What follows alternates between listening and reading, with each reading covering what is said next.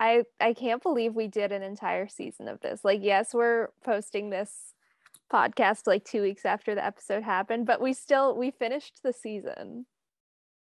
I also had a lot of people reach out to me during this finale and being like, I can't wait to listen to this episode. and I was like, oh God, no pressure over here.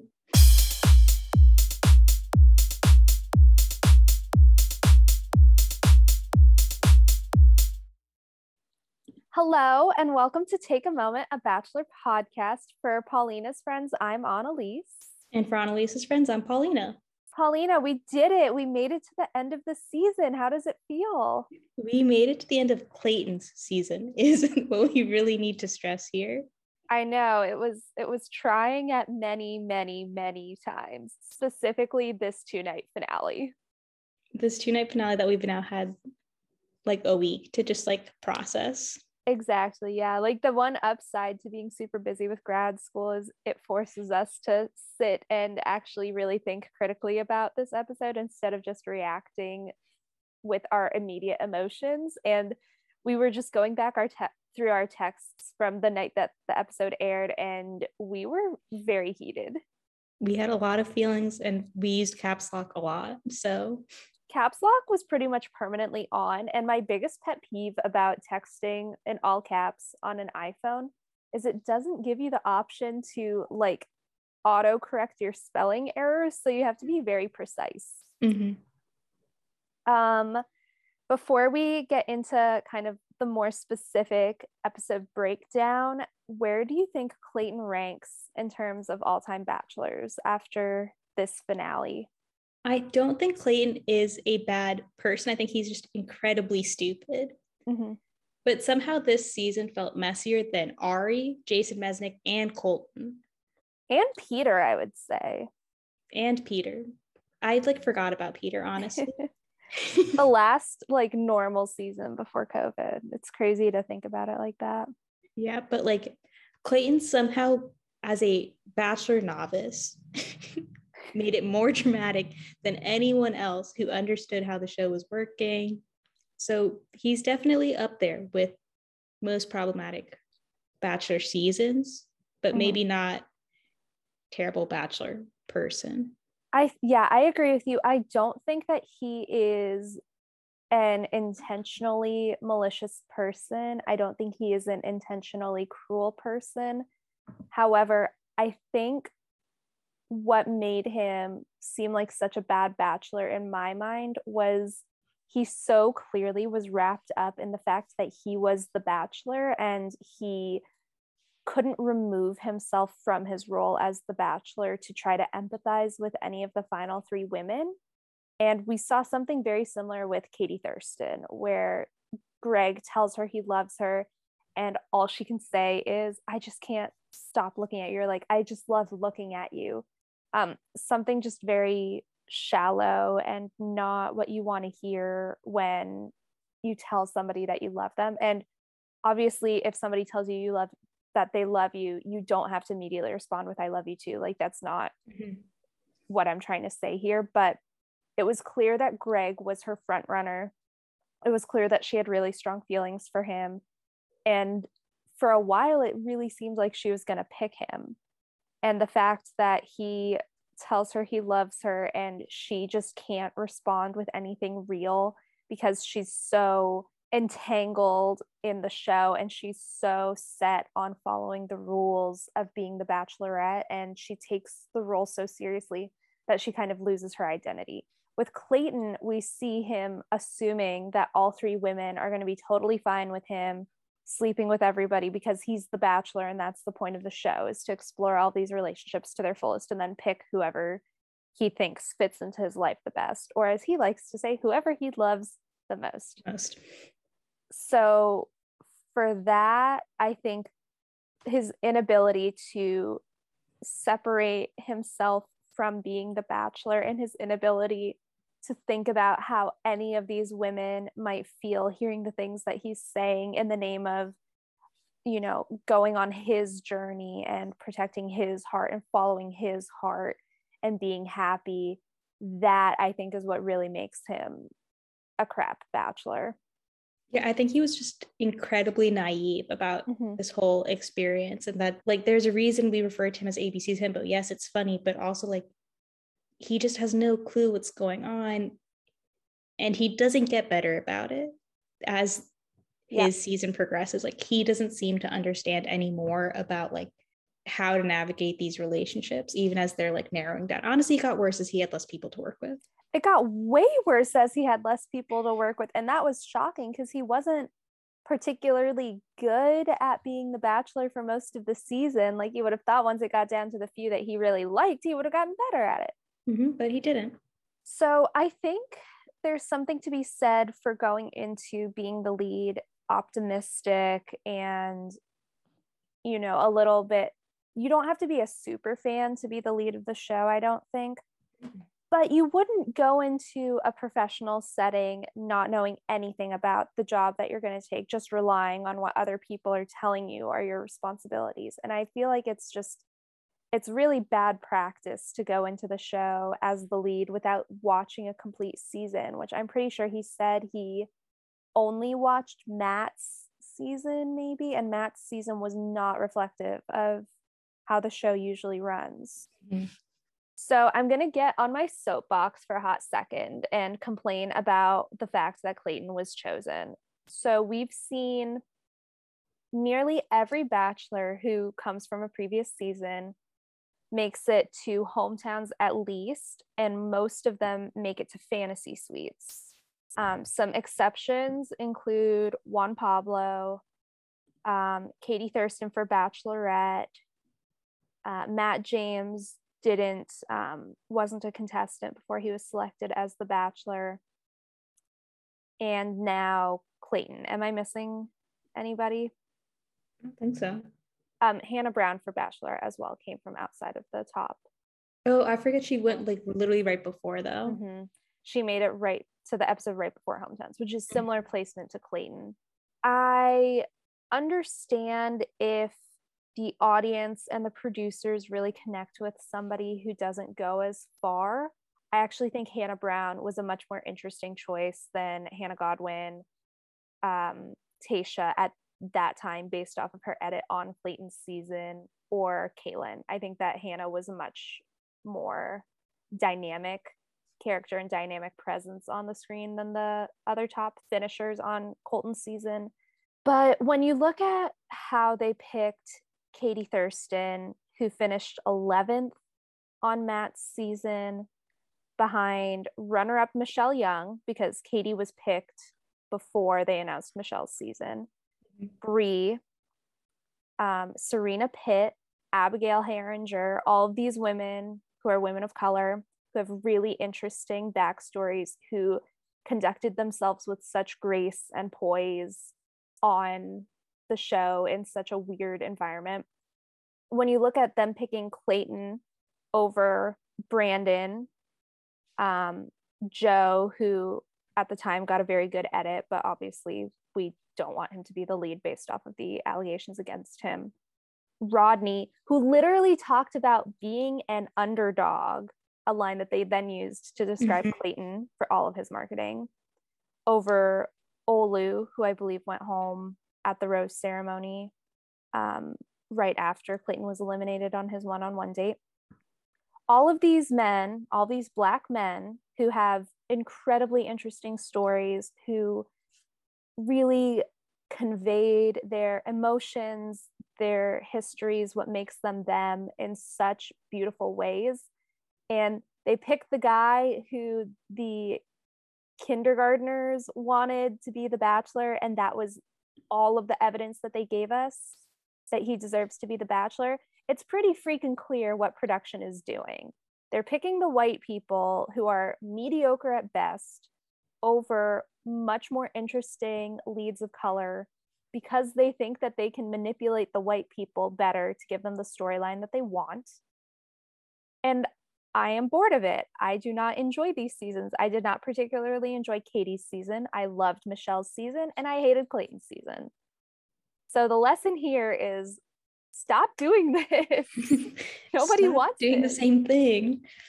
Just like cast an interesting lead of color. Do you really want to keep catering to your racist fan base and continue to use the Nielsen rating system, which of course skews more towards a racist middle America fan base, why don't you want to grow your younger, more open minded audience? Why aren't you making more steps to bring in audience members of color? Why aren't you trying to bring in more millennials and more Gen Z? Why aren't you like, what are you doing here? A great question that I honestly have no answer for you because it makes no sense. Do you have any suggestions for, how the show could bring itself more with the times? Like it just it feels like they're not catering to like the core audience of college girls in their sorority house anymore. Like what can they do to fix it? I honestly think they need to move more towards like Bachelor in Paradise and less and like move away from like Bachelor Bachelorette sort of things. Cuz like Love Island does really well. Love is Blind does really well. Mm-hmm. F Boy Island. F Boy Island really well. did really well, but like this like a bunch of people pining for one person that they don't really know like isn't realistic or as enjoyable to watch anymore. Like I obviously enjoy watching it. I have a great time with it, but like mm-hmm. how much of it is because I actually enjoy it versus like it's just a habit I can't break at this point. it's just it's part of the zeitgeist. I like got to keep up with it. Mm-hmm. I think that um, Game of Roses kind of pointed out this disconnect to me, and I really agree with it. I think either the show has to stop pretending it's about finding people love because Clayton has said in interviews he asked the producers to put put um, Susie's overnight date first so he could talk to her before his overnight dates with Gabby and Rachel and they said no Mm-hmm. Um, so the show either needs to stop pretending like it has any interest in giving the lead an opportunity to develop a serious, healthy relationship, or it needs to just lean into the fact that it's messy drama and it's designed to put people in a high pressure situation and try to come out of it in a relationship because what they're doing right now it's it's not working yeah, I think you're right. I think if they start framing it like for what it actually is and what's we're seeing, they would might do better mm-hmm. with a broader audience than right now where it's just like people who have watched the show and like know that it used to be for like finding someone like yes it still had a lot of like producer and like behind the scenes drama being orchestrated but like at the end of the day like you still felt like you believed that some of these people wanted to be together mm-hmm. I think they just need to reframe what they're doing, honestly. And I don't know if they're willing to do that. I think they're not willing to do that. And that makes me, it makes me sad, but it also just confuses me. Why would you not want to make the show last as long as possible, you know? Mm-hmm. It's more money for you if it lasts longer. Yeah, I agree. Shall we dive into this absolutely bonkers two night extravaganza. Let's do it. How much did it bother you that from the opening moments of the first night of the finale, Jesse Palmer is calling it the rose ceremony from hell and just like sticks to this line throughout the entire night? I feel like the rose ceremony wasn't the problem. And it's weird mm-hmm. to word it like that right like, if you're saying it, rose ceremony from hell i'm imagining people throwing their roses in anger like exactly yeah or like an earthquake hits you know mm-hmm. like something specific that's kind of more about the event and not just about clayton being an absolute moron you know exactly so we start off with Jesse in the audience saying weird things like making sure your kids and pets are safe as if the rose ceremony is going to attack us through the television set. We then see Clayton in a church, and a church choir is cut in to make it look like they're singing to him so that he's having some sort of weird religious clarity.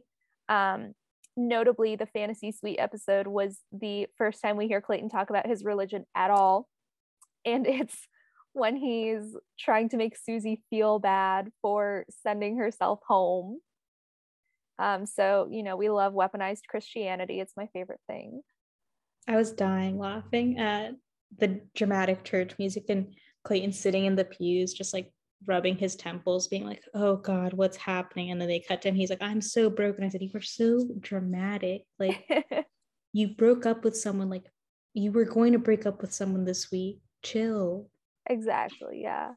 I did appreciate that he acknowledges that he feels bad about what happened. And from what we've heard from Jesse Palmer, it sounds like he literally woke up the next morning and was like, I don't feel good about how that went down.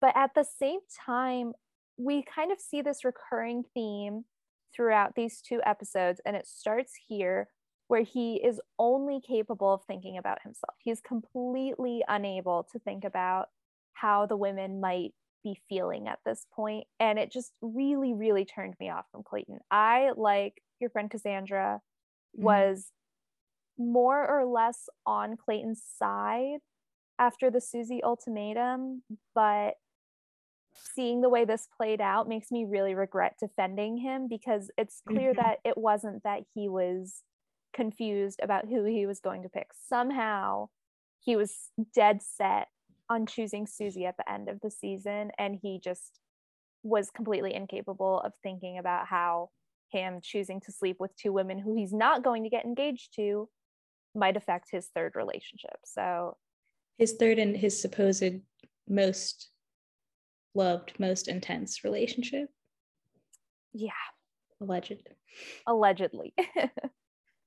yeah, that um, was my same issue too. Cause I was, I was like, I also defended Clayton. I was the week prior, I was, I was like, you know what? Like, if they've discussed it and they've talked about exploring relationships and he really doesn't know who he wants to pick, like, obviously, like, physical intimacy is important to him too. And like, as long as he's been open about it and that's what it had sounded like, I was like, no, I'm on your side. And then seeing him, anything he did this week, I was like, absolutely. I, I was like, now I've just voiced my opinion and now I can't take those words back. Exactly. Yeah. you can't unring that bell, but boy, do I wish I could. Mm-hmm. Just just selfish behavior all around. Um, we see Clayton sit down to talk to Jesse Palmer on a random Icelandic bench. Um, he talks about what you were hitting on. He and Susie apparently talked about exploring other relationships. And then he got upset because Susie didn't appreciate that he had done that and explored the other relationships. But once again, he doesn't take a minute to consider maybe if you know you're going to pick one person, you shouldn't sleep with the other two because that will upset the person that you do want to pick. And just throughout this conversation, Jesse Palmer is like, So, what do you want to do? Like, Rachel and Gabby are still here, but it sounds like you really, your relationship with Susie was really strong. And he makes the decision to still continue with the process, to have the rose ceremony, and to tell them what happened with Susie because his the way he frames it is his being intimate with the other two women was what sealed the deal for Susie leaving and that was her deal breaker when in reality it seems more like it was the fact that he said that he was in love with the other two women and he slept with the other two women and he still tried to convince Susie that was her that was the biggest deal breaker um, throughout this whole conversation did you feel like he was really just thinking about Gabby and Rachel as consolation prizes? I felt like I couldn't tell at this point. Mm-hmm. At this point, I was like, I feel like he does want to see those out based on how like angry he was the episode prior. Mm-hmm.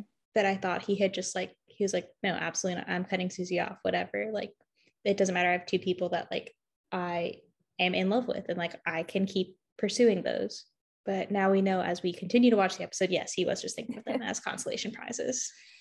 I mean, it does seem like he's really trying to convince himself at this point that it could work out with either one of them, as he should, because Susie didn't want to be with him anymore. But as soon as so when I rewatched this episode, knowing how it all played out, as both Gabby and Rachel were walking in for the rose ceremony, they just both looked so good. And I could not help but think that Clayton is a dumb, dumb, stupid. Dumb, dumb, stupid. Um, and he's just an absolute moron for not trying harder to make it work with either one of them they also like apparently after Susie's overnight date is when they separate them and they're no longer living together. Do you like having them live together during fantasy suite week? Do you think that that the drama works for that or do you think that they should go back to the old way of doing fantasy suites? I have like pretty mixed feelings on it. I think that it like yes, the drama kind of helps and I think it also kind of gives like a realistic like reality check to all of them that like hey you're not the only one in this don't don't get it twisted because i feel like before people would get super confused because they never saw the other person come back from their fantasy suite or like see how that those their relationships with the other people had changed mm-hmm. and i think that's like a good good reason to have them together but also hey making them wait and see that each other just come the next morning and like pretend like nothing's wrong we all know something's wrong Exactly. Yeah. If your supposed future fiance walked in, like just had a date with another girl and she walked in, I'd be pretty upset. I don't want to be your roommate. Right. Like on the one hand, I want to know exactly how far the relationships went with the other women. And I'd rather hear it from the lead. Um, I know Lauren Bushnell from Ben Higgins' this season has talked in the last week or so about how she felt like she didn't have all of the information when she said yes to Ben's proposal. Um, she felt like he left out some important context about his relationship with JoJo, and she learned all of that kind of late, and that really didn't build a solid foundation for them. And something like Nick Viall outing Andi for sleeping with him, like I feel like that might not have happened the way that it did if he, Josh, and Chris Soules were all living together. Um, but overall, I think it just like it is uncomfortable, especially when you have one of the people left who has expectations for the lead, like the Maddie Prewett situation, mm-hmm. the Susie situation. It's obvious why they do it. It's so that those people feel uncomfortable and those emotions come out. But I, I just, I, I don't like it. mm-hmm. I did like Clayton's jacket though. He only wears it for about three seconds, but he comes in wearing this really nice, like wool plaid mm-hmm. coat. I do know which one you're talking about. It was cute. it was the only good thing he's worn all season. We knew he'd get there eventually. Um, so he throws off his jacket. He's wearing another ill-fitting suit. And he launches into his monologue about how he's shattered into pieces and questioning everything. Again, just not really thinking about the fact that he has two women here who are developing very deep feelings for him and probably won't take kindly to the fact that he's saying that one of his girlfriends leaving has completely wrecked him.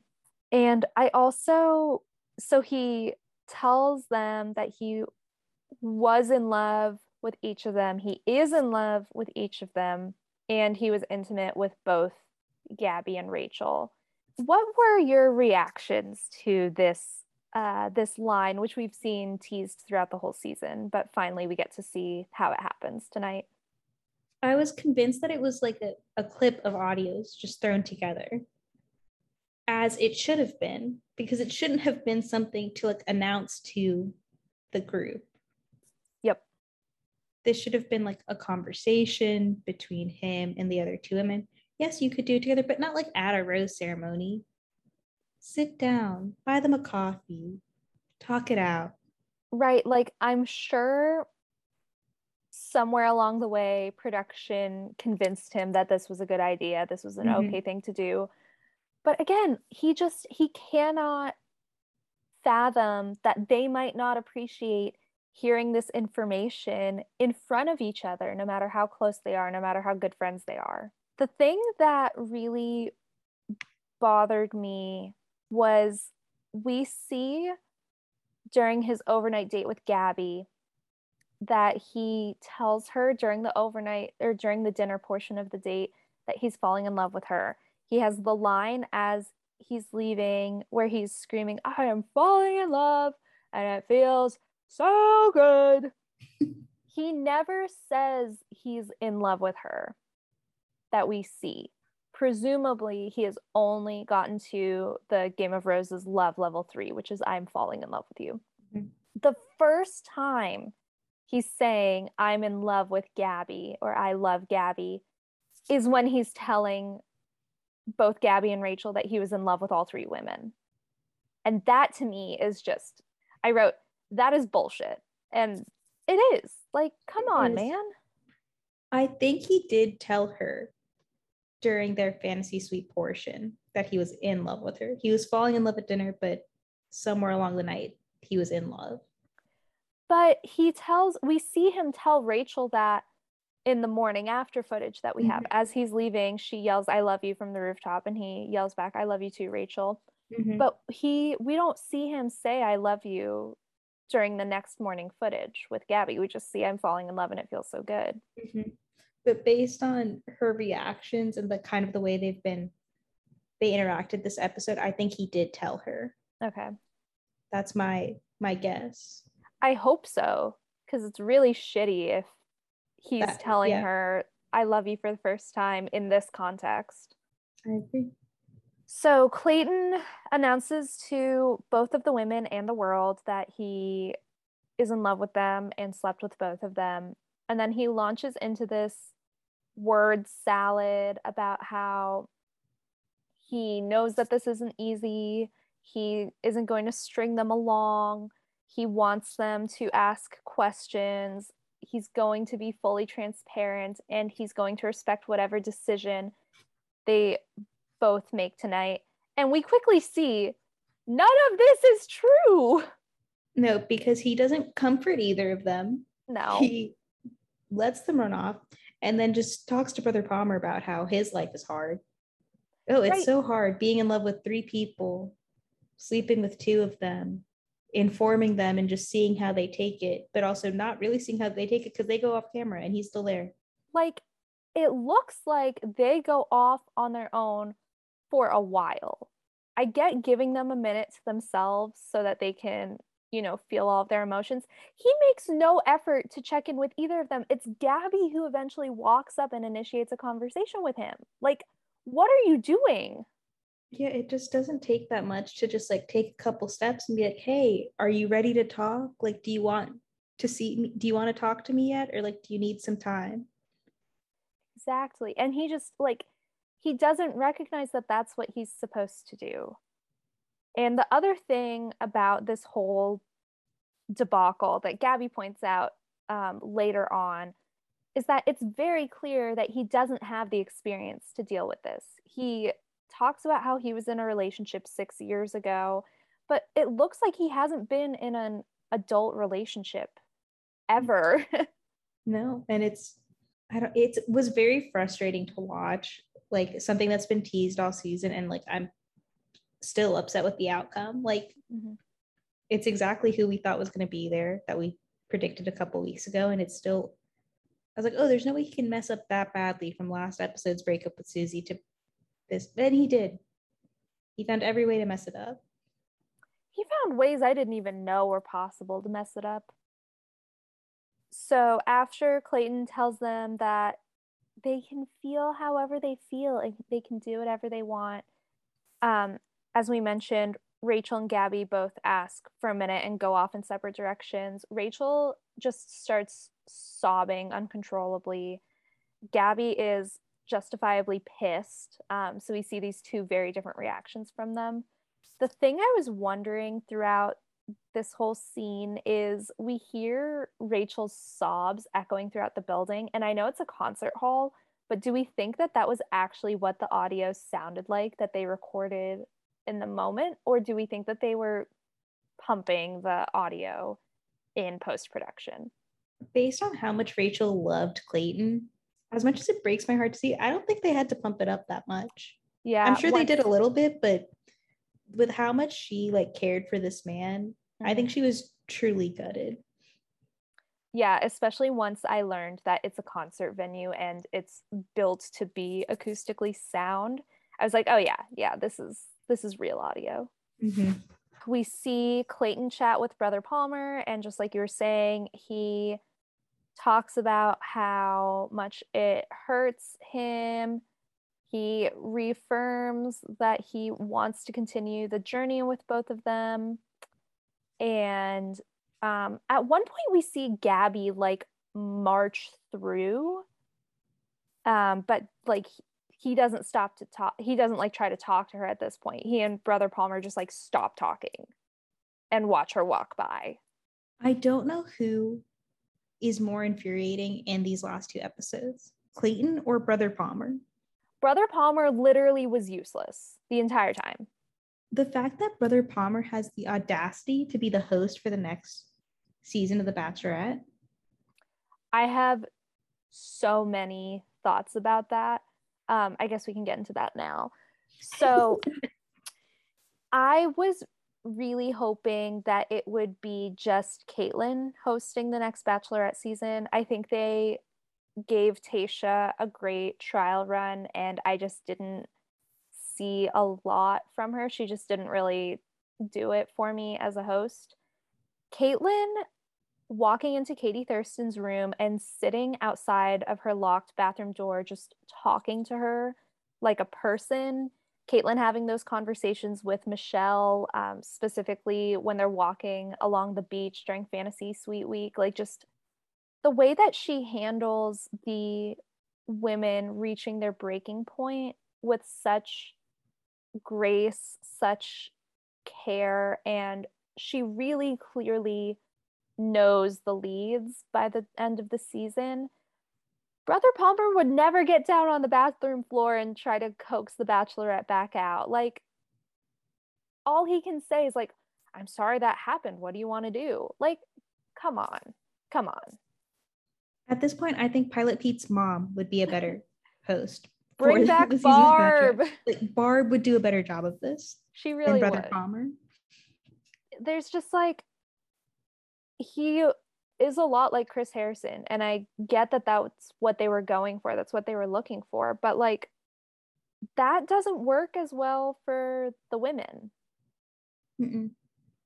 I can't be alone with my own thoughts. So I recently rewatched Hannah Brown's season.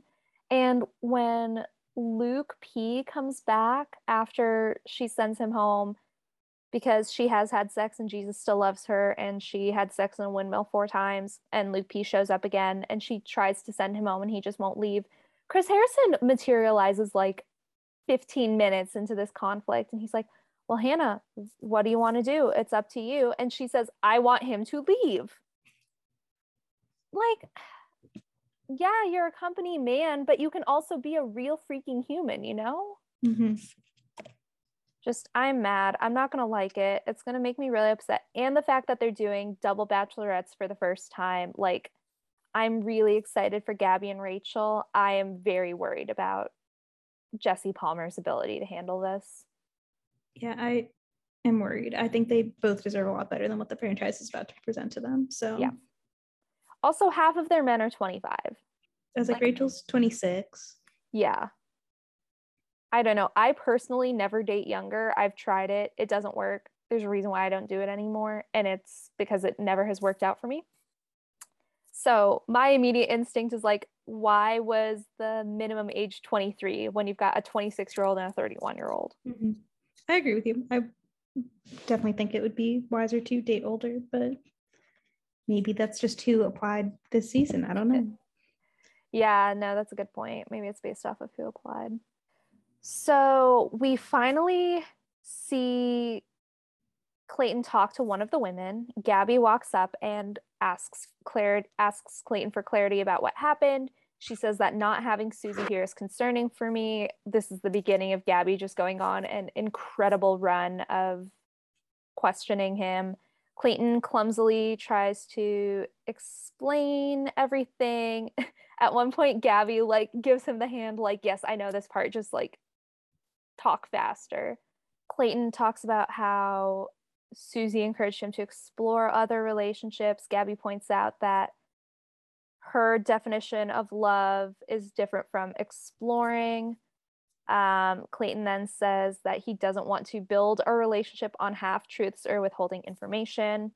So he's going to continue to withhold information. Exactly. Like you're missing one key point here, which is that you told Susie you loved her the most, and you told her unprompted that you loved her, which you didn't do with the other two. Um, Gabby then asks him, How do you weigh your words and then the potential of me going home? This whole time, from the moment she walked into the venue, I was like, Gabby thinks she's going home. Gabby thinks it's not her. And this is a really fair question that he told her that he loves her and he has to send somebody home when he's told all three of them that he loves them. Clayton then brings up the idea that he's going to pick whoever he loves the most. And once he gets through this quote, that love that I had with everyone else, it ends there. It's not that it wasn't real. Yes, because that's definitely how human emotions work. Once I have decided I love someone else more, my love for you simply ceases to exist. Which we clearly see throughout this episode that once Susie breaks up with Clayton and his love should end there, it just doesn't. So he just doesn't understand how anything works. Gabby then brings up the question of how would you feel if you were in my position? And we don't see Clayton's answer, we just see the look on his face. And it's clear that this is the first time he has tried to think about this. It is the first time he's realized, ah, yes, if I had stayed on The Bachelorette just a little bit longer, this could have been me. Exactly. Exactly. And that is why they can't pick from outside of the final four, if not outside of the final three anymore. Like, we need to be done with that. This doesn't mm-hmm. work anymore. Even Hannah Brown, who had one of the greatest seasons of all time, once she got to hometowns and fantasy suites, that was where her season really imploded because she just like it was her first time dealing with it. She'd never seen those situations. Exactly. Yeah. She'd never been in those situations. She had a much harder time navigating it than uh, I think Becca was before her. Mm-hmm. Just, I don't like it. Mm-mm. Gabby has another great line where she tells Clayton that love isn't, or no, she says this in an ITM she says love isn't measured you can't measure it so don't say like whoever you end up with is who you love the most and she gets the wonderful line of wrong fucking answer which just iconic mm-hmm. and that's the end of the gabby portion we then shift to rachel so very different tone here because rachel was very very convinced that it was going to be her, and rightfully so, because he asks her what her full name is on their first one on one date. He gets the tap of approval from her dad after asking if it's okay if he proposes to her. Like, I also, I still to this day do not understand where it shifted from Rachel to Susie in his mind. I don't understand. No, I have had time to think about it and I was like, no, I don't know if like I'm just was so focused on Rachel's love for him that I assumed it was went both ways because I think Rachel loved him the most. Rachel absolutely loved him the most. I think Susie was completely turned off by the way that he handled their breakup as she should have been. I would have been completely turned off too if somebody tried to weaponize their religion to get me to sleep with them. Uh, Gabby, I think, was into him, but it was very much bubble love. And I think that she recognized that pretty quickly. Rachel was so, so in love with him. Rachel mm-hmm. would have married him at the end of the season if he'd asked. Yeah, I agree. And it seemed very similar for him. And I, I mean, we talked about it. I don't know if we talked about it in an episode or just one of the many times we texted about our complaints of the season that his relationship with Sue, his relationship with Rachel felt real because of the dates and ways things were structured, while everything with Susie felt like a bachelor production. Yes. So they could have had moments that they didn't show us that like maybe their connection is more prominent, but based on what we saw, they weren't an obvious most in love couple. Right. And the way that they spoke to each other, the way that they looked at each other, the way that they interacted in the quiet, simple, not over the top, extravagant moments almost seemed awkward at times. They didn't have that sort of mm-hmm. natural chemistry, the ease that mm-hmm. Rachel and Clayton had, which is why I was so sure that it, it was going to be Rachel. They just seemed so comfortable with each other right off the bat. Yeah, I agree with you. So which is why it's so hard for us to talk about this part of the rose ceremony with Rachel because we're yeah we don't get it either. Like we're still confused. Exactly. Yeah. Yeah. Like we're totally on Rachel's side for the rest of the episode. And this part is it's very hard to watch knowing how it plays out. So Rachel says in an ITM that she's just really upset. She is concerned that she's supposed to have her heart broken just for the chance that he might love her more than the other two women. Uh, we then cut to Rachel walking up to Clayton for their alone time together. And on the rewatch, especially after watching the second night, I picked up on something as they're getting ready to have their conversation. Rachel's coming down a flight of stairs and she he's at the bottom of the stairs. She reaches out her hand so that he can take it and help her down the stairs. And he just doesn't notice. Like it she almost gets to the bottom of the staircase before he finally takes her hand. Like I hate him. I hate him too. Um this is like the first instance of him doing a terrible job of physically comforting her and as you noted previously it seems like their mutual love language is physical touch because they had such natural like they were always holding hands or somebody was like touching somebody else's arm and this is the first time where it looks awkward it looks like they're not meeting each other's needs so clayton tries to explain that the love that he has for her is different than the love that he has for gabby Rachel starts drying her eyes with a brown paper towel, which honestly, no one could afford tissues. None of the producers had Kleenex. Nobody could get her at least like toilet paper. No one thought, hmm, he's about to do something terrible. We should prepare with tissues. Just, and somebody else noted that in his um, jacket, Clayton has a pocket square and he doesn't think to offer it to her. She's crying so hard that by the time we get to the rose ceremony reset, she has no eye makeup on. If she was wearing eyelashes, she Rachel Lindsay style cried her eyelashes off. Like there's nothing left on her face by the end of this. And he doesn't think to offer her the pocket square. Come on, man. Rachel at one point is just like curled up in a ball, sobbing into his lap because she's so torn about this. Clayton insists that he loves her, that it could be them at the end of this. He feels like this relationship is worth fighting for. Gabby agree or excuse me, Rachel agrees. She feels like their love is worth it, but she's not sure if she can handle what's going on.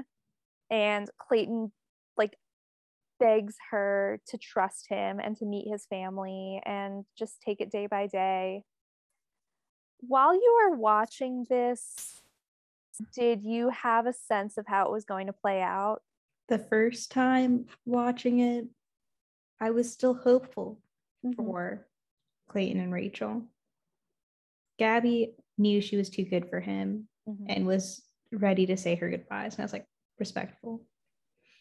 I like it. Do what you gotta do. I didn't think I I didn't think I knew how it was really going to play out. I was like, I feel like I'm still confused. Yeah. Watching this conversation where he specifically says it could still it could be us at the end of this.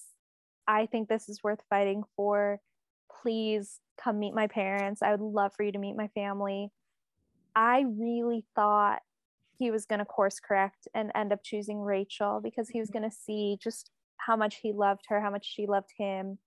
I really thought it was going to work out. And watching it back and knowing how it ends, this just makes me so mad. Mm-hmm. Like, if you're not as into somebody as they're into you, don't lead them on. Just end it. Yeah, it's it's hard to watch after you know what happens because you're you're you fought for them so much say and the same thing with Gabby, like that thing that happens in a little bit. Like it's the same mm-hmm. sort of thing. You're like, why did you fight so much when you were willing to give it up so easily? Precisely. You beg for them to stay, you begged for them to fight through the hard times. And then as soon as it gets too hard for you, you throw in the towel. Are you serious? When his biggest complaint with Susie was she didn't fight for this relationship. Precisely. It's like rules for thee, not for me. He has a separate set of standards for himself and for other people. And he's just, he's so clearly not ready for a serious relationship. And that's fine. You may feel like you need to be in a serious relationship right now because of your age, because of where your other friends are at, because you do want a family someday and you're frustrated that that's not happening right now. But don't drag other people into your mess. Messy, messy, messy himbo. Um, so when we come back from commercial, we see them reset for the rose ceremony. Clayton asks Rachel if she will accept his rose. She says yes. She looks resigned but hopeful, I guess. Mm-hmm. He asks Gabby if she will accept a rose, and she says no. Clayton looks like he's buffering for a few minutes, and then Gabby asks if he wants to walk her out, which is just a fantastic power play from Gabby. And Rachel does a series of physical reactions to realizing that she won by default. And just this whole exchange is iconic. I loved this moment. It gave me so much hope. Mm-hmm. Gabby then proceeds to tell Clayton exactly why she's leaving, which is that she is not in the business of competing with anyone for love. And just this whole run from Gabby that she started a little bit earlier in the episode and flawlessly continues now. Just fantastic. Yeah. He once again keeps harping on the fact that the love that he has for the two of them is different. I think he just doesn't understand what love is. It's clear. It's like very apparent that he doesn't have a concrete definition of love and that's fair you don't you don't have to have a concrete definition of love but you should understand that love should be one thing not many. Right. It's one to say thing... that you're in love with someone you could say you love many things. Yes exactly. It's one thing to have feelings for multiple people at the same time especially if you're dating around you know dating a couple of people at the same time it's another thing completely to convince yourself that you are in love with all three of them. It's, no. at that point, even if you think that, don't tell them all that, you know? Like, keep it to yourself. Keep it to yourself. It. Exactly. Clayton basically says that this is his last plead, and if you're set in your decision, that's okay. Then proceeds to try to convince her to change her mind. Gabby says that she assumes that he told the other women that he loved them with the same quote, the same volition, the same intention, the same excitement. And that's what made my week special. Just dagger right to the heart. We love it from Gabby. Mm-hmm. She then calls him out by saying, just say you're sorry or something. And Clayton immediately is like, I am sorry. He hasn't actually like apologized at this point, I feel like. Did he did he really say I'm sorry at any point during this whole exchange? Nope, he just dropped bombs and then let them cry it out or yell at him and never said, I'm so-. he did one of those like, I'm sorry you feel that way. Yes, exactly which is also another one of his recurring themes is i'm sorry that people were upset or i'm sorry that people got hurt Mm-hmm. which that's not a real apology that's you feeling guilty that your actions had consequences You could feel sorry that someone was hurt while also feeling sorry yourself. I could be like, I'm sorry that this hurt you. I'm sorry I did that to you. and that's the piece that he's missing the i'm sorry i did that Mm-hmm. Ah, Clayton just after saying his first I'm sorry and offering no specifics besides I am sorry tells Gabby that he's trying to convince her because he believes that what they have is special. Once again, this is complete bullshit. Mhm. Um I will say though, Clayton is very bad. He's a terrible communicator throughout most of the season, but when he's begging these women to stay, he does a very good job of convincing them that it could be them and that he wants them to see it through in case it is. Mm-hmm. And that is what makes him such a garbage person. Um, they keep going back and forth. Uh, Clayton keeps not respecting Gabby's decision to leave, even though he said he would respect their decision no matter what. We then cut to Rachel, who is sitting on the ground crying because he's once again left her alone to cry. She brings up the fact that two people that he is in love with removed themselves from the competition. She's just the last one standing, and that's not fair to him, and it's not fair to her. Um, Gabby then returns, and they have this beautiful exchange where Gabby apologizes for making her wait. Rachel's immediately like, No, are you okay? Um, and Gabby does accept a rose on the second time. And that was the first hour of the show. And that was really nice to see between um, Gabby and Rachel. Like, they don't care about making Clayton wait or making him sweat it out. They check in with each other and they're like, hey, like, I know it's the thing that Clayton lacks the empathy to be like, hey, I realize my attempt at departing from this has added some extra stress to you. I'm sorry I did that. Are you okay? Is there anything I can do to help? The things Clayton should be saying and is not. Precisely. It's, I know I'm feeling bad. I'm sure you're feeling bad too. Mm-hmm. Whereas Clayton just stops at, I'm feeling bad. We then get a hot seat discussion with three former leads in the live studio audience. They are Nick Viall, Clare Crawley, and Michelle Young. My main question here is why was Clare there? My guess would be because she also had a controversial season or quarter of a season Nanosecond of the season. of just like having big feelings and like not just kind of like going with her first thought and like not really thinking about anyone else and how it affected Yeah. other people. Mhm. That's a good point.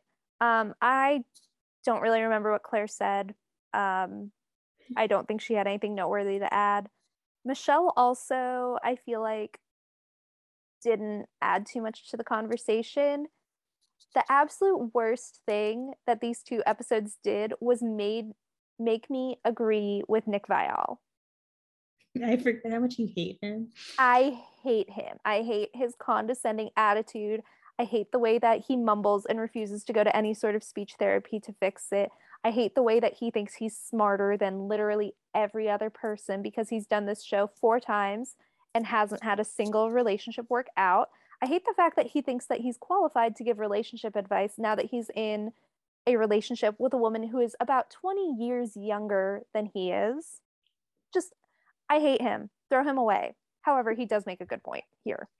He points out that Clayton doesn't want to start a relationship with lies and then just doesn't tell the women that he told Susie that he was the most in love with her while he's trying to convince them to stay. And Nick is objectively correct here. Yes. Um, the main takeaway I got from the hot seat is that Nick, Clare, Michelle, and the rest of America can agree that Clayton is a poor communicator as the lead. Yeah. That's it. That's all we needed to know. Yeah, we- why they chose these three individuals specifically, but they did. and I don't know why they needed all three of them. And like we didn't get any warning ahead of the episode that they were going to be on, I don't think. Mm-mm, we definitely did not. So it wasn't even like they advertised having former leads there to draw people in. They were just kind of there. Mhm. We then cut to Clayton talking to his family. Uh, he basically walks them through everything. Clayton's parents are like, Yeah, of course they want to leave because you slept with two of them. You said you were in love with all three of them. And we're confused about why you're confused that they're angry. Mhm. Clayton's mom says, I don't know how you can be in love with three people. Clayton's dad says that he needs to understand that none of them want to be second or third, they all want to be first. And Clayton does nothing with this information. Yep, it went in one ear, not the other. Just wild. Um, ABC's himbo at it again. just himboing about once again. I will say though, Clayton gets very mad at his mom a couple of times, and I do not like that. One of the criteria that I'm looking for in a guy is that he has to love his mom and has to respect his mom. And when Clayton's mom says that she's worried that she's going to think about Gabby like a consolation prize and that's worrisome for her, he's like, she's not a consolation prize. You need to not think about her like that. When clearly she is to him. Yeah, who were you planning on sending home at the rose ceremony, sir? Yeah, who was who was your original final three? I'm pretty sure it wasn't Susie and I'm pretty sure it wasn't Rachel. So let's let's be honest here. Yeah. Who was the person you were full if Susie had you had your fantasy suite with Susie? Who was going home? It was Gabby. It was clearly Gabby. Gabby knew it was Gabby. So don't lie to us and say that she's not your like runner up here. Exactly. Don't put yourself on some sort of pedestal because Gabby is still here, not because you wanted her to be here, but because you were so scared of being alone that you begged her to stay. Um, Gabby's time with his parents goes really well. Both of his parents just are so sweet and so kind to Gabby, especially his dad. His dad does a really good job of like talking to Gabby and acknowledging that Clayton was kind of dumb. I feel like. Mm-hmm. And overall, I think the visit goes pretty well. Did you have any insight into the visit or anything that you found noteworthy? No, I just thought it went well. It was clear that they they were anxious about meeting her because she was the one who tried to leave and then came back. And they're Yeah. like, well, we already had one girl leave and actually leave. So she could end up hurting Clayton. And they're like, oh, wait, this girl's great. Clayton, are you dumb? Like, why were you going to let this girl leave? Exactly. Yeah. I think that they like they go into meeting the women being like, well, the one that he liked the most isn't here. So these other two girls probably like we're not going to get along as well with them as we would have with Susie. But then they meet them and they're like, Clayton, you idiot. Mm-hmm. what are you doing here?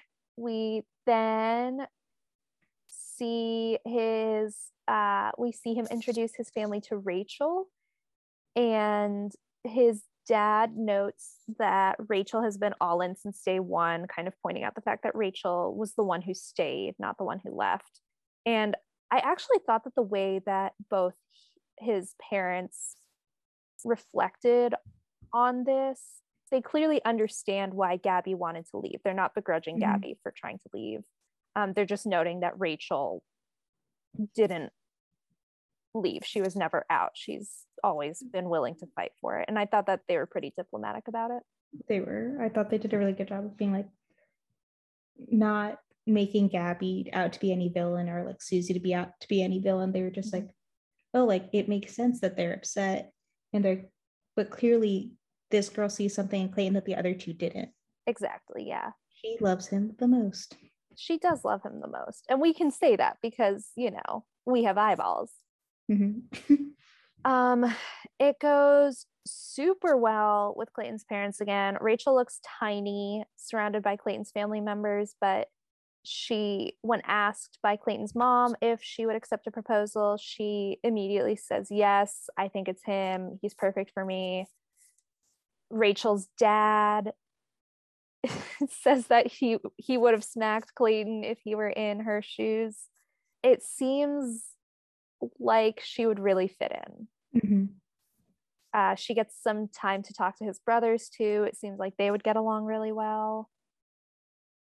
And as Clayton is seeing her out, he says a very strange series of words, which are, I appreciate all that you've done today. It meant so much to me. I'm confused by that. Mm-hmm. He is, again, terrible with words. Just the worst with words. And after all of this, his conclusion is that he cannot let Susie go. Yeah, he sees, oh, my parents love both of these girls, and they clearly have feelings for me. So, what I should do is go back to the girl that dumped me. And when he expresses this to his family, they are rightfully very confused. Clayton tries to rationalize.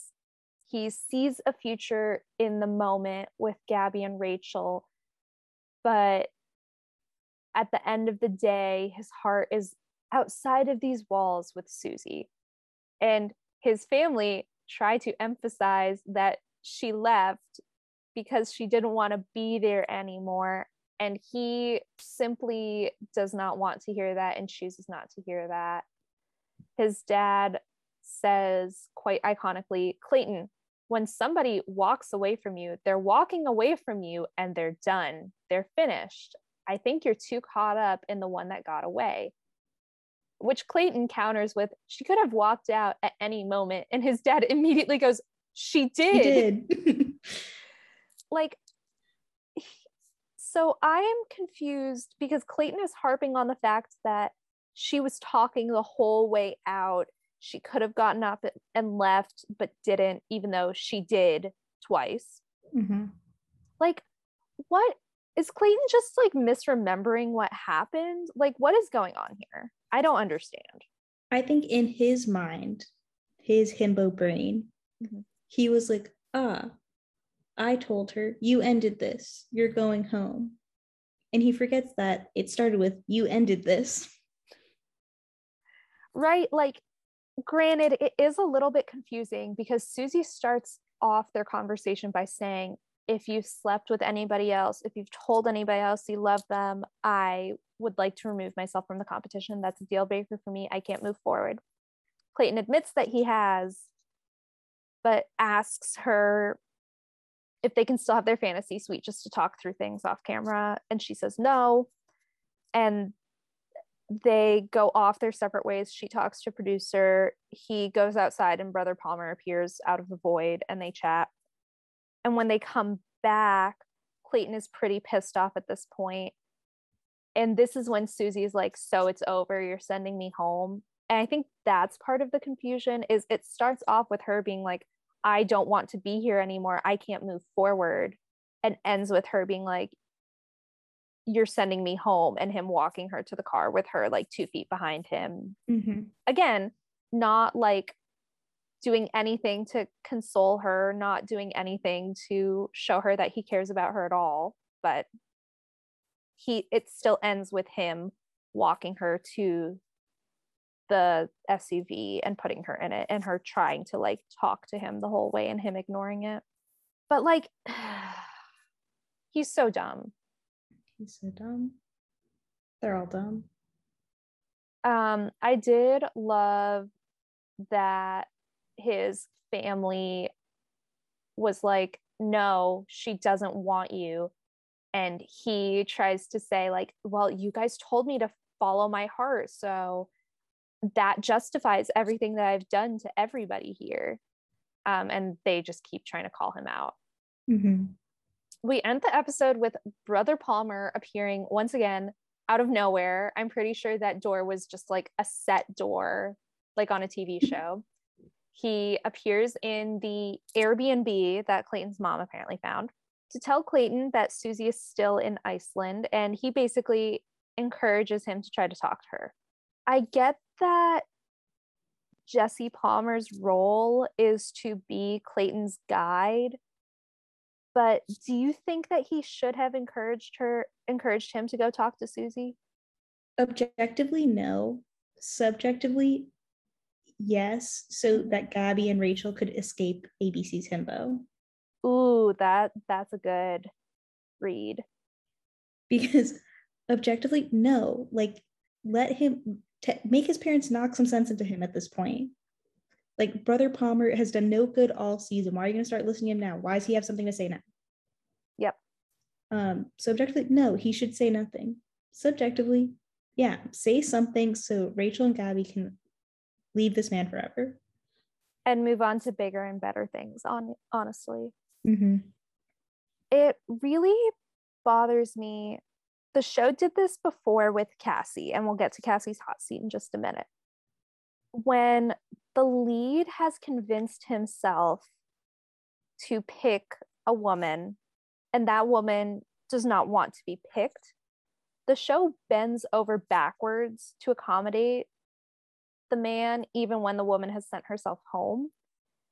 And we saw what happened with Colton and Cassie. Now, I'm not saying that Clayton is going to put a tracker on Susie's car. I'm not saying that he's going to make a fake number to text her from to make it look like they have a mutual stalker. I'm not saying that he's going to show up outside of Susie's family's house at two in the morning, three in the morning, just to see if she's there. But I'm saying the fact that Susie said no, Susie said, I want out. Clayton refused to accept that. And then the show facilitated reuniting them is really disrespectful to what Susie has said she wants. Yeah, they just do not respect her boundaries in the slightest, and they continue to not respect it throughout the exactly. as well. They paint them as confused women who don't actually know what they want. When in mm-hmm. reality, Cassie's gut was spot on. Yeah. So after Brother Palmer chats with all of the very tall Echards, we jump back to the live studio audience. We have a hot seat between Kaitlyn, Rodney, and Cassie Randolph. The last time we heard from Cassie was when she did the pre-taped interview with Chris Harrison during the Bachelor Goat seasons during quarantine. Um, she got a lot of shit for doing that interview from Colton because they had just broken up and Chris Harrison asked her how she was doing after the breakup. She was very diplomatic during that time. And he just took it the wrong way and was like, she's using me for whatever, which is just not that she just, she answered in the most polite way she could. Exactly. Um, so I really thought we would never see Cassie again after that because a couple months later was when all of the abuse stuff came out. Mm-hmm.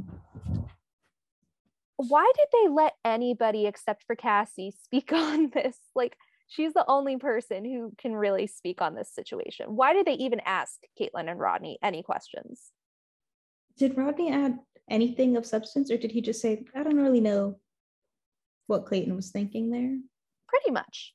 Um, Kaitlyn and Rodney took the company line of like, you know, it's his journey and he should follow his heart. And if his heart is saying Susie, he should try to see that through, which no, he shouldn't. Susie said no.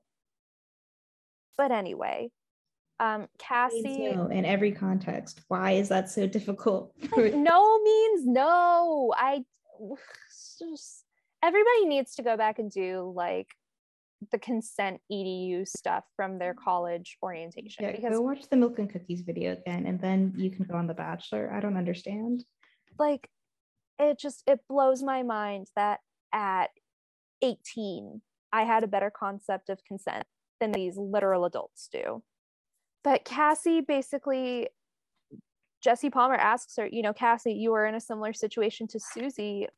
What advice do you have to give her? And she basically says, don't let production convince you to do what will satisfy the audience. You know, do what you think is best for you. And I am honestly shocked that they let her say that. Like, granted, it was a live show, but mm-hmm. they asked her a loaded question and she gave the answer that she was going to give and it just it makes me sad that they you know didn't adhere to her advice mm-hmm. so that was the end of night one jesus uh what takeaways did you have from this everything is infuriating that yes. was my biggest takeaway from night one was everything is infuriating like when the episode ends with him telling his parents he's going to go back to Susie and try to make it work, that's how you know it's bad. Like we basically just wasted 2 hours. We did waste 2 hours. And also knowing that he said he was going to be transparent and upfront with the other women mm-hmm. and now he's doing this without talking to them about how he's feeling. Mm-hmm. So Clayton continues to be a liar I've spent two hours watching people cry, thinking maybe will, something will work out, only to know that everything is bad. Exactly. He wants them to have transparent and honest relationships. However, he is unable to be transparent and honest about what went down with Susie. He leaves out crucial pieces of information. And then when the women are honest with him, he can't accept it. When Gabby says, I'm not in the business of competing for love, he begs her to keep competing for love. He just he can't accept what she's saying. And that makes me mad. It it makes me very mad, very upset. Mm-hmm. We pick up on Tuesday kind of where we left off. Jesse Palmer approaches Susie tells her that Clayton has been a wreck since she left and really regrets how it ended. And then basically tells her that she has to go talk to Clayton today. Mm-hmm. This really rubbed me the wrong way. Did it? How did it make you feel? Anytime Brother Palmer was on my screen this season, I was upset. Yeah. And as I told you earlier in the season, Susie had the most confusing edit of all time. Yes. As both Bachelorette edit, villain edit, and frontrunner edit. Nothing made sense. Yeah. I think they couldn't decide which narrative to go with, and neither can I. neither can Susie, honestly. Like, I think she's confused for a lot of the season, but her leaving was the one moment she actually had clarity. And then the show made her feel like she was wrong. She was misinterpreting it. Mm-hmm. I think it's stupid that Jesse Palmer is the one who goes in to speak for Clayton and try to mend things for Clayton. We see this throughout the episode. It shifts from Jesse Palmer defending Clayton to Susie defending Clayton. I've seen a lot of the internet discourse saying that um, Clayton didn't just get a girlfriend, he got a PR agent in Susie because she's doing so much damage control for them. And somehow this turns into Susie meeting Clayton's entire family. Do you think she knew that they were all going to be there, or do you think no, she thought? Absolutely not. I think she definitely thought she was just meeting Clayton. Like, which is what she was hell? like. She was like, um, we should go outside. Like, what the hell is that? That's so awful to Susie. She, there's no way she's going to make a good impression, especially based on what she wants to say to him. You know, mm-hmm. she's not going to be like ready to meet the parents and be all, you know, please like me, even though I broke up with your son two days ago. Mm-hmm um, I loved that she they offered to take her coat and she was like, no, actually, I think Clayton and I should go talk outside. Mm-hmm. Like, excellent power move. I also appreciated that his parents were much more objective about this situation than Pilot Pete's parents were with Maddie. Mm-hmm. Like, I get that that was more Maddie kind of threw him a curveball and expected something different than the way Pilot Pete lives his life, and his parents were more defensive. But the fact that they couldn't see objectively that, like, she told you it would be difficult for her to continue if you slept with anybody. You slept with other people anyway, and now you're sad that she doesn't want you anymore. Like the fact that they couldn't see objectively how Pilot Pete's actions were hurtful compared to Clayton's parents, who are like, you screwed the pooch here. It was just really nice to see parents being objective about their kid. Mm-hmm. Which I feel like we don't get a lot of on this um in this franchise. No, we get a lot of my kid is the greatest. What are you talking about? My kid is the and you would be lucky to have them. Mm-hmm. Barb, especially. Barb loves Pilot Pete, which is great, but Pilot Pete's kind of an idiot. So, but smarter than Himbo here. Somehow smarter than Himbo, shockingly. Mm-hmm. So Clayton and Susie go outside. Susie voices what exactly made her upset, which is the way that he changed his um, his tone and the way that he was speaking to her while they were breaking up. She likens it to feeling like a stray dog that had come into his home and was being shooed out. Which, looking back on it, that's pretty much exactly what it looks yeah, like. That is what it looks like. She, that's very accurate uh, depiction she says, If you have love for me as a person, how can you treat me like this? You made me feel wrong and bad. And that to me was the heartbreak. Which, spot on, no problems there. Mm-hmm. Clayton justifies this by saying, I did not mean those things that I said. I was just scared to lose you. So then I sent you away.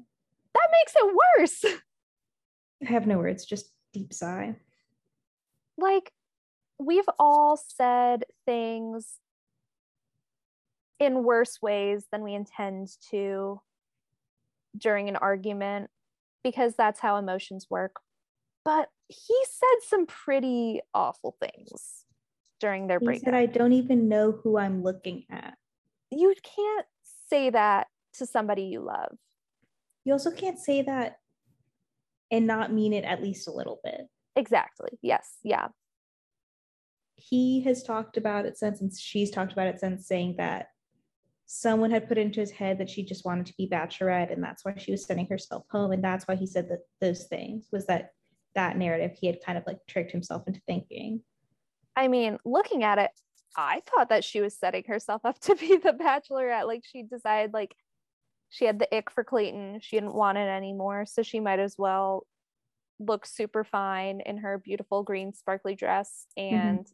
Get the heartbreak edit and become the bachelorette. Like that is a reasonable conclusion to draw from the situation but that's not if you really love somebody you don't say those things to them in that situation. You try to give them a reason to stay and if they still don't want to stay you respect that. Yeah i lost a lot of respect for both them kind of going back on that moment and like mm-hmm. deciding to move on from it. You should believe people when they show you who they are. And they both showed that they communicate differently. They don't work well together. They and they talk out of a place of hurt in ways mm-hmm. that hurt others. Exactly. Yeah. And I think we should all have more respect for ourselves. If someone talks to you that if someone you love talks to you that way, do not stand for it. You can have a conversation about it, but you should reevaluate things. I really lost a lot of respect for Susie because not only did she acknowledge that argument and say that they agreed to move past it, she saw the way that he talked to her friends while breaking up with them. And she's still posting all over Instagram like everything is fantastic. If I saw somebody talk to my friends that way, immediately out. No more. Cannot do it. Yeah, it's it's been hard to watch. And going back to I don't know who I'm looking at anymore. Um, one of my friends had a guy say that to her while they were in the process of breaking up. And it completely broke her. It made her question her reality it made her go back and reanalyze every single conversation they had had, everything she had done. It made her feel like she was the bad guy when she hadn't done anything wrong in that relationship. Saying, I don't know who I'm looking at anymore, or I don't know who you are anymore, that is not okay. Like it just, it completely messes with the other person. And it's mm-hmm. not an appropriate thing to say. You're saying those words because you know they'll hurt, not because, yep. not for any other reason. Like Clayton can pretend all day long that he's a good guy and he just got caught up in the moment. You're still in control of the words that come out of your mouth. Yeah, you no one's not, forcing you to say the things you're saying. You may not have intended to completely break all of these people, but the impact those words have, I don't know how you can't recognize what that's going to do to somebody. And mm-hmm. I don't know how you think you can come back from that. The other thing that Clayton says that just really pissed me off was he tells Susie, the second you walked out, I lost everything. And if you do walk out, I will lose everything. That's not romantic. It's not romantic. And is this still a man that has two girls thinking that they're the one? That he has begged to stay because what they have is special and it could work out and it could still be them at the end of this. Just bullshit. Throw the whole man away. Met his family that his family loved and adored. Begged, begged to meet his family. Mm-hmm. So, yeah, he's not romantic. He's desperate and he's stupid. And saying to somebody, if you leave me, I will lose everything, that is bordering on abuse. Yeah. That's emotional abuse. That's emotional abuse. Clayton begs Susie to stay. She says that she appreciates his apology, but she needs to think about it before she can give him a final answer. Girl, you don't need to think about it. Just go with your gut. Just leave. And from this, Jesus Christ, Clayton decides that the best course of action is to go to Rachel and Gabby and break up with them at the same time. Like, even Colton had the wherewithal to recognize that he needed to break up with Tayshia and Hannah G separately. He went and talked to them individually. Granted, he did a lot of crying, which meant that Tayshia, while getting her heart broken, had to console him so that wasn't great. But mm-hmm. he at least talked to them individually, explained the situation, apologized, and then left them alone. Clayton just. You can tell our mood has shifted from discussing the first episode to the second because we're so tired of him being so stupid. Like, I've seen a lot of think pieces and listened to a lot of podcasts talking about how production is to blame for the way things went down because they insisted on the order of the fantasy suites. They probably encouraged him to break up with both of them together. It may have even been their idea. They may have been like, it's better if you do it this way, this way, because then they have each other. Take a minute to think about that even if production forced him to break up with them together. His actions post breakup were his own, where he mm-hmm. refused to comfort anyone, except when someone told him he was a bad person. He's like, whoa, whoa, no, I'm not. He does nothing to console either of them except when they are coming for him. And he's like, whoa, whoa, whoa, no, no, no, I'm a good guy. I'm doing this because I'm a good guy. Anybody who says I'm a good guy, no, you're not. No, you're not. Immediately no. Immediately no it's like needing to say i'm not racist. Clearly there's some reason why you're being accused of being racist and if your immediate reaction is to get defensive and not to think why are people accusing me of being racist? That's the problem. So we start off the group breakup with rachel and gabby sitting together talking about what they've gone through. They both say like did you meet his parents? I met his parents. Did you have another date? I didn't have another date. And then clayton walks in and he says a bunch of nothing including i accept full responsibility for my actions. I don't think he knows what that means. Mm-hmm. he doesn't. He keeps insisting that he'll ex- he'll respect the women's decision and how they handle what he has to say and then doesn't do that. Because he's a liar like we know. And then he launches into his monologue of saying i saw a future with both of you and i told you that i loved you and i meant it but now i see that it's not physically possible for me to be in love with three people. I can no longer be that person for either of you because my heart is no longer here. It's with Susie. The next note I wrote was this man is so stupid. Yeah, there's um there's not much we can say on that. We've already discussed his stupidity at length and I, it nothing changed. He continued to be stupid. He continues to be a poor communicator. But we can talk about our queens, Rachel and Gabby. I have one more thing that I want to talk about with mm-hmm. Clayton. What do you want to say? And how he's stupid.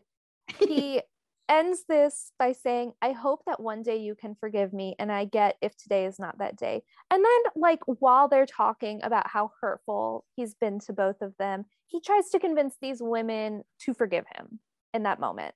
Just like he, his biggest problem, I think, is making selfish choices but then needing everybody to still like him and respect him after them instead of acknowledging that he's being selfish. Like you you don't get to have both. You don't get to follow your heart regardless of the consequences and also be beloved. Mm-hmm. that's not how this works.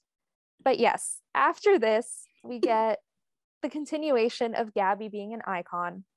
She basically says that he should try to be more empathetic the next time he breaks up with two girls at the same time and then gets up and leaves. And Clayton runs after her. Rachel is like crying on the couch by herself. Gabby literally is like, I am done here. Goodbye. And he runs after her. Like, what is wrong with you? He just wants to be liked by everyone. And exactly. I'm sorry, you can't break up with someone and expect them to like you. No, that's not how this works. You can't be like, huh, so you convinced us that you were, in fact, all three of us in love with all three of us. It was just a different kind of love for each of us. You begged us to stay. You begged us to meet your families. And now you're saying, actually, no, I can't possibly be in love with three people, even though we told you that. And now you want me to mm-hmm. like you? Are you kidding me? So we see Gabby just ream Clayton out. It's fantastic. Um, what did you what was the line that stood out to you the most during her just absolutely dismantling Clayton? Ooh, what was the best line? Honestly, one of my favorite things she did was when he said, Can I walk you out? And she made this face of absolute disgust and was just like, No. I described it as stink face, comma, tone clearly indicating that she thinks he's a moron. like that was my favorite moment from her. It was her being like, Are you literally stupid? No, you cannot walk. I'm going to go when I feel like it. What really impressed me, we've seen throughout the season that Gabby is very goofy. You know, when Shanae goes home, she drinks two bottles of champagne at the same time, mm-hmm. like a mm-hmm. walrus, straight from the bottle in celebration. She's fun. She's you know, she seems like a good hang. She seems really funny and bubbly and a little bit ditzy, but in a very good way. What really impresses me so much about Gabby is she's clearly so hurt and so upset. But she analyzes the situation without all of the information perfectly. She reads Clayton like a book. Granted, he's like a picture book, he's not too mm-hmm. complicated, but she just absolutely eviscerates him being so angry and so hurt. And just the way that she delivers her monologue is like flawless. Mm-hmm. She even points out the fact that she tried to leave and Clayton begged her to stay because he didn't want her to leave on her own terms. But then, as soon as he figured his stuff out, it was okay for him to send her home and break up with her. And he's like, Well, no, that's not how it worked. And she goes, Yes, it is. That's exactly what happened. You didn't want me to leave on my own terms because your pride was hurt. I think it was like, What the fuck is the difference? Exactly. Yeah. My exact note on it. I also just love that she was like, when I wanted to leave, I could have spent the last three days with my friends and my family halfway across the world with the people who actually give a shit about me. And he's like, Well, that's not true. And he, she's like, No, it is true. You clearly don't care. Just fantastic. Um, I loved the little um during Pilot Pete's finale, we had the barb cam, and this time we had Gabby's grandpa with his own little reaction camera. Mm-hmm. And the way that he is just like cheering her on as she absolutely rips this man to shreds, just uh fantastic.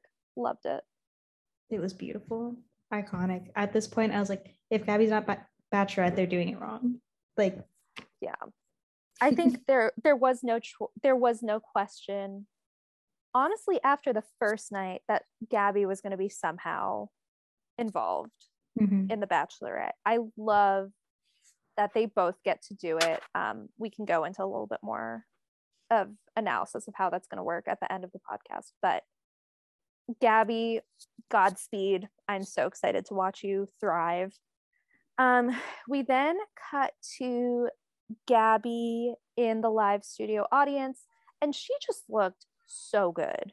She looked fantastic. I was just like spectacular, beautiful, stunning. Clayton stupid. Clayton's so. Um, she it's very clear that she has recovered. She's, you know, accepted everything, moving on from it. Even when she talked to Clayton, she was kind of just like, yeah, what you did was really stupid and it really hurt me. And he continues to give these lines about how he was following his heart and doing what he thought was right in the moment and other nonsense that clearly shows that he doesn't know how to take full accountability for his actions. Um, but it was, you know, much more civil than what we saw during the Iceland breakup and what we see later from Rachel. So Gabby's doing great. Fantastic. As did she you, should. Did you have anything, did anything stand out to you during the Clayton and Gabby hot seat or the Gabby solo hot seat? No, I just have so much respect for her as a person in general and as a contestant on this show. Absolutely, yeah. Like she tears him down so well without saying shit like I don't even know who I'm looking at anymore. Like it's not a personal attack, it's just her stating the facts and making her point and and it's it sounds like she just wants she's like i just want you to grow and be a better partner for whoever you're with in the future because yeah you kind of suck right now yeah which she's right mm-hmm. We then get a very different vibe once again from clayton and rachel as they break up rachel is once again just sobbing she's so confused and so upset she really thought it was going to be her. And we really thought it was going to be her. And mm-hmm. everybody's confused that's not her. Like she does a really great job of like pointing out to the specific moment that confused her and made her think it was going to be her.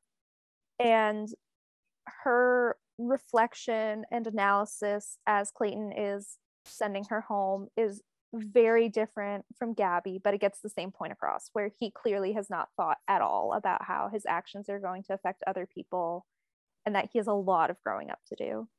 Um, the most noteworthy line is they're walking out the whole time. She's like, I can't believe you're walking me out. I can't believe you're doing this. He, they get to the car. She goes, I can't believe you're putting me in this car. I can't believe you're ending this. This is going to haunt you is going to haunt you was chills. So good. My other line from her was, he said, I'm so sorry. And she goes, You gave up on us. You gave up. I never gave up. I never stopped fighting for you. Mm-hmm. And she's still actively fighting as he's bringing her to the car. And he has no reaction. He doesn't shed a single tear, which she mentions when she's in the car. She goes, He didn't even cry. Like this meant nothing to him. Exactly. I hope that she holds on to these moments and that they helped her heal. When she and Gabby during the rose ceremony from hell go their separate ways, he doesn't go to comfort either of them. when she finally goes to talk to him, he doesn't grab her hand as she's trying to go down the stairs in her Mhm. heels. When he goes to break up with them together, when Gabby leaves, he immediately goes running after Gabby. When Gabby tries to send herself home, he spends 20, 30 minutes trying to convince her to stay, leaving Rachel upstairs all by herself, not knowing what's going to happen. When he's sending her home and putting her in the car, he looks like a robot. Not only does he not cry, he doesn't show any emotion whatsoever. He says, I'm so sorry without a single muscle in his face moving. And I get that he's a dude who grew up in rural Missouri who played football. So there's there's a lot of stigma around men showing emotion in all of those communities. However, you've already cried on this show. You've cried in your interviews. You've said in You the said, I'm women's so broken earlier this episode, your last episode. you said on the women tell all and granted like that was filmed after what happened with rachel happened but you said that you're not ashamed to cry and real men cry. Which is it clayton? Or do you just really not give a shit about this girl? I think he doesn't give a shit. He was a good actor. and that sucks. Mm-hmm. we then get to watch rachel ream him out. She also looks fabulous. Um i didn't like her dress quite as much as i liked gabby's dress but she still looked great um she flew to columbus and got her hair done before the afr and she looked great. Mm-hmm.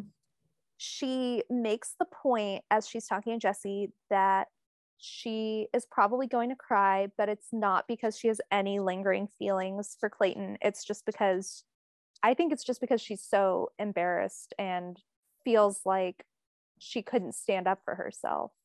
She had these lines when Jesse Mom was like, How do you feel about talking to Clayton tonight? She goes, I feel like he doesn't really deserve to talk to me, but I deserve the chance to speak up for myself because I couldn't before. Yep. The silence was deafening when Clayton comes out.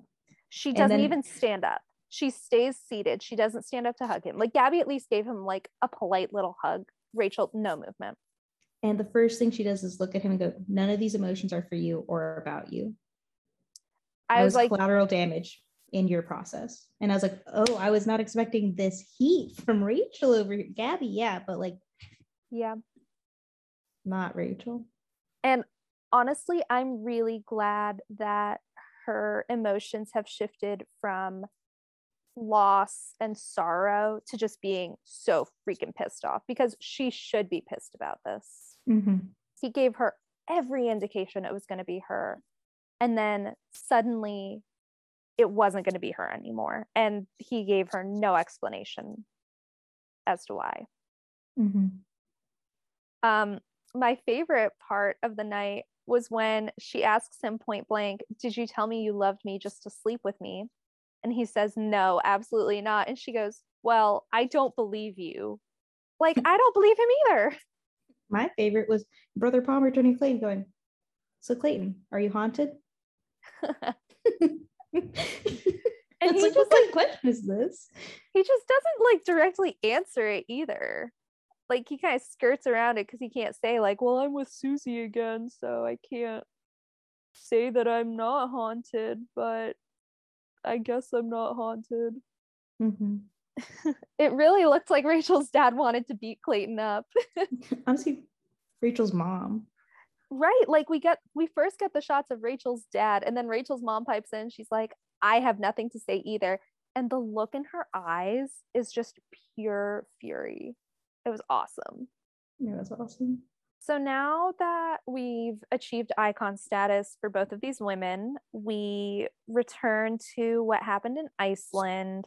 Clayton gets a letter to Susie and just kind of like apologizes, I guess, and asks her to meet him in the countryside. And she has apparently said they didn't tell her what was going to happen. They just told her to put on the fancy dress and go which Mhm. if you're told to put on a provided evening gown i think you can figure out what's going on but once again they didn't tell her that he had a ring they didn't tell her that she was going to a final rose ceremony She'd also just- broken up with him three times already. So Exactly, exactly. So we get to this Viking restaurant. Clayton says in his ITMs that like he has a ring. I think at this point he says like he doesn't necessarily intend to use it, but just to show her that he's taking this seriously. And then Susie rolls up and he launches into like, it's you. I'm serious about us. This is how serious I am. And he holds up a ring, which that's stupid. Mm-hmm. And then he's like, You want to give it another shot? And Susie says, No. the And he says, love. "Is this for real? And she goes, Yes, no chance. He goes, Okay.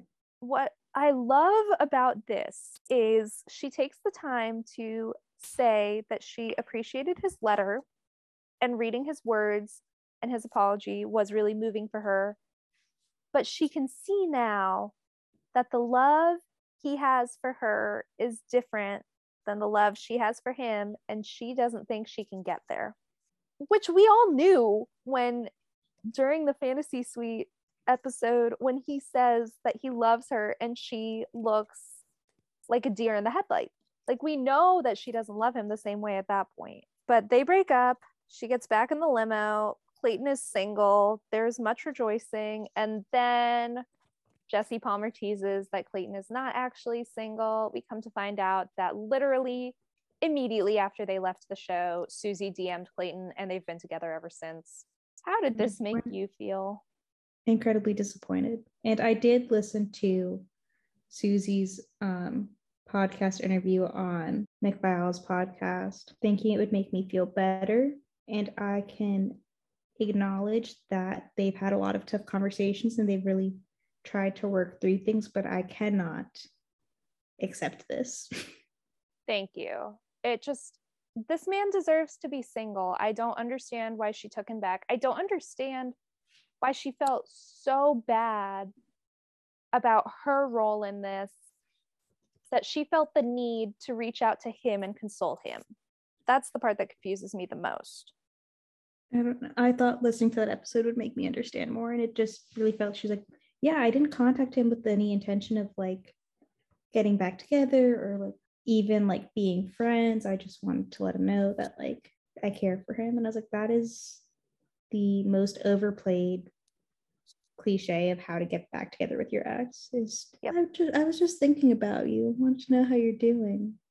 So I did not listen to the podcast with Nick, but I read on the forums that apparently she said that they have had arguments since then that have been much healthier.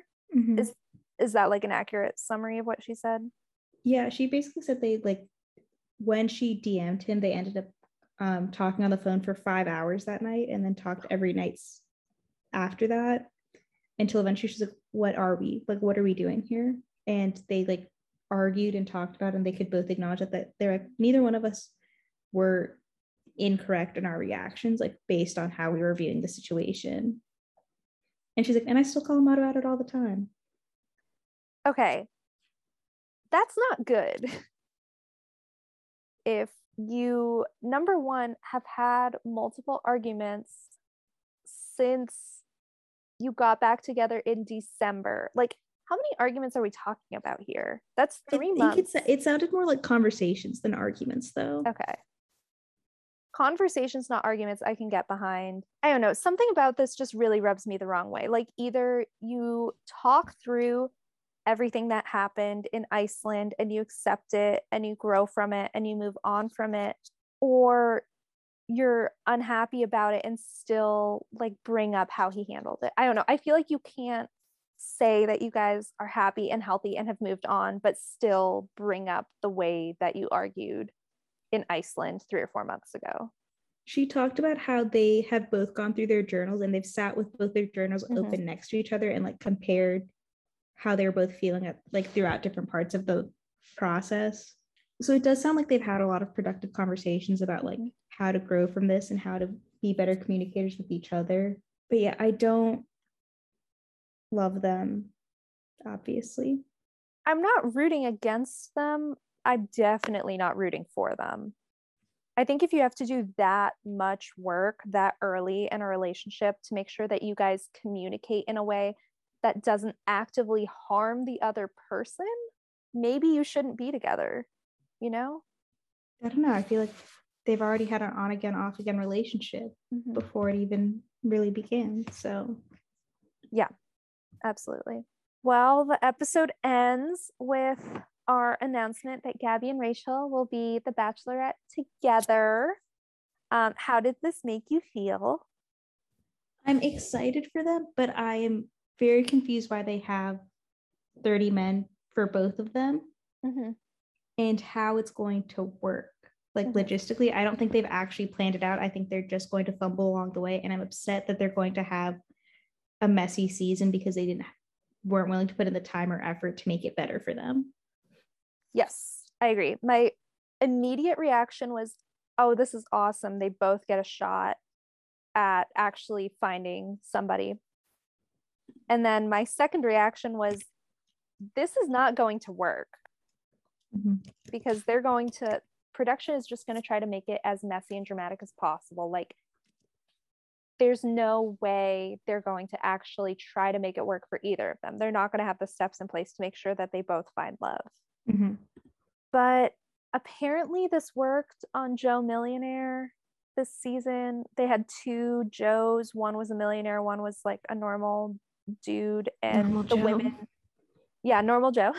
And they had a collective pool of women until they got down to, I think, like eight or 16 of them and then they split between the two leads so obviously there's probably going to be one or two guys who they're both really into but i hope that at some point the guys and the women kind of split into their own pools and i do think that gabby and rachel are so close at this point they're so bonded through this horrible experience that they'll mm-hmm they'll do a lot of the work that production is unable to do in terms of communicating their feelings for each of the guys to one another. I think so too. I'm excited and, to see how it plays out. And I think they do have different tastes than men. Mm-hmm. So, some final thoughts on the season. What do you think would have been the most satisfying way for this season to play out? um, for Clayton to end up very single and not get back together with Susie at the end of it. Yeah, I agree. I just I don't understand how we didn't get that ending after the last two nights. Mm-hmm. Who stood out to you the most? Gabby for sure. Mm-hmm. Gabby was just an all star the whole the whole season, but like definitely shined hometowns to the end. She just like she had such a character development from hometowns through the end. She went from like the comic relief to actually this is a girl with tremendous depth who's gone through a lot, who still manages to be such a joy and can deal with heartbreak in such a constructive, reflective, crazy intelligent way. Um, for me, I think Rachel's shift from where she was in Iceland to where she was at the finale was just mm-hmm. like remarkable. It that was, was awesome. incredible to see because I was I was worried about her. Me too. Um, who are you rooting for the most on Paradise? Oh, that's a good question. Because originally I thought Gabby was going to be someone that would go to Paradise, and she was obviously going to be my pick. Yeah, I thought she was going to be the Queen of Paradise. I don't know who I'm rooting for most on Paradise. Right now, literally the entire rest of the season has escaped my brain. Right. Because we've just been with these three women for such a long time. Mm-hmm. I think I'm still rooting the most for Serene. I am also rooting for Teddy, of course, if it doesn't work out with Clayton's brother. Mm-hmm. Shall we get into our picks? Yeah, let's get into our picks. Who did you think was best dressed? Gabby's after the final rose. Yep. That's what I had for sure, without a doubt, breathtaking. She just like she has done a great job of dressing her body well. Like her um, rose ceremony from Hell dress was also great, but when she came out for AFR, I was just like, "Holy cow!" What was your um, quote of the week? So I think it was either Clayton insisting that whoever he picks at the end of this is who he loves the most immediately after telling Susie he loves her the most, or Gabby's run about love isn't measured, it just is. I just want to be loved for me. I am not in the business of competing for love. Mm-hmm. That What would be your- mine as that would be mine as well as her. I'm not in the business for competing for love. It was hard to pick a Gabby quote. I think that was why I went with a Clayton quote. Mhm. She just had so many good ones. She was Iconic. stellar this week. What was your yikes this week? Um, Susie DMing Clayton. Yeah, that was a big yikes.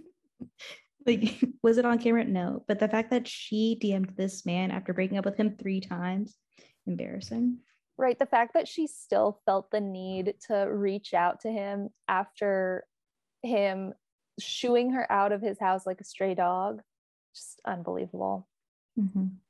Mine was Clayton not learning after the first time that you shouldn't have serious conversations with both of your girlfriends at the same time in a group setting. That was my follow up. That was my runner up. God, just bad. He scares me. Neil Lane ring watch. We do get a uh, a brief shot of a Neil Lane ring that Clayton has selected for Susie. What did you think of it? Yay or nay? Nay, the Neil Lane rings don't really do it for me, honestly. I also said nay. I appreciated that it was not a halo because I'm Mhm. sick of the halo. No more halo. No more Halo. Noted. Um, returning category: protect at all costs. Who was your favorite family member slash guest star? Rachel's parents. Yeah, they really shone this episode. Rachel's parents looking like they're going to commit actual murder. I thought her mom was literally being held back. I was like, I'm sure yeah. she has restraints. specifically her mom like she may have had a knife on her Uh, she was Mhm. ready for blood um, mine was gabby's grandpa i loved their little hug as she was coming out to do her sit down with brother palmer just beautiful He's so cute. And then our new category is how long do you think Susie and Clayton will last? so i am historically very bad at this. I thought that becca and garrett were going to break up after like maybe six months and i thought tayshia and zac were going to be together forever. Neither of those things happened. I think they will susie and clayton will last between six months and one year what are your predictions I said either a year or forever. There's no in between. They're either going to make it to a year and then be like, no, we can't do this, or they're going to be together forever because they've decided they've bonded enough through this experience and grown enough together and dealt with enough hardship, whatever, whatever. did your mom have thoughts My mom's thoughts were just Clayton is stupid and he doesn't, she doesn't think Susie and Clayton are going to last very long. no i don't think i think you're right it's either they're not going to last very long or it's going to be the us against the world mentality that lauren and arie had where Mhm. they know that they have haters and to their credit susie acknowledged like people aren't necessarily going to be rooting for us and that's understandable Mhm. so it could be the us against the world success rate and that was it That was it. We made it through Clayton season and now we are off until like July. yeah what are we even going to do until july? I don't know because How I Met Your Father's done too. yeah how i met your father finished. Maybe we could do a bonus episode recapping the rest of that season and specifically the finale. Um, but if people want us to keep podding we could maybe shift to like an every other week schedule in the off season. But um, if you still want to hear from us let us know you can make us a tiktok and i will accept no other forms of communication There you go. but thanks for sticking with us. It's been really fun. And we will maybe see you before July, but absolute worst case scenario, we will be recapping Gabby and Rachel's season in July. Thanks for tuning in. Bye.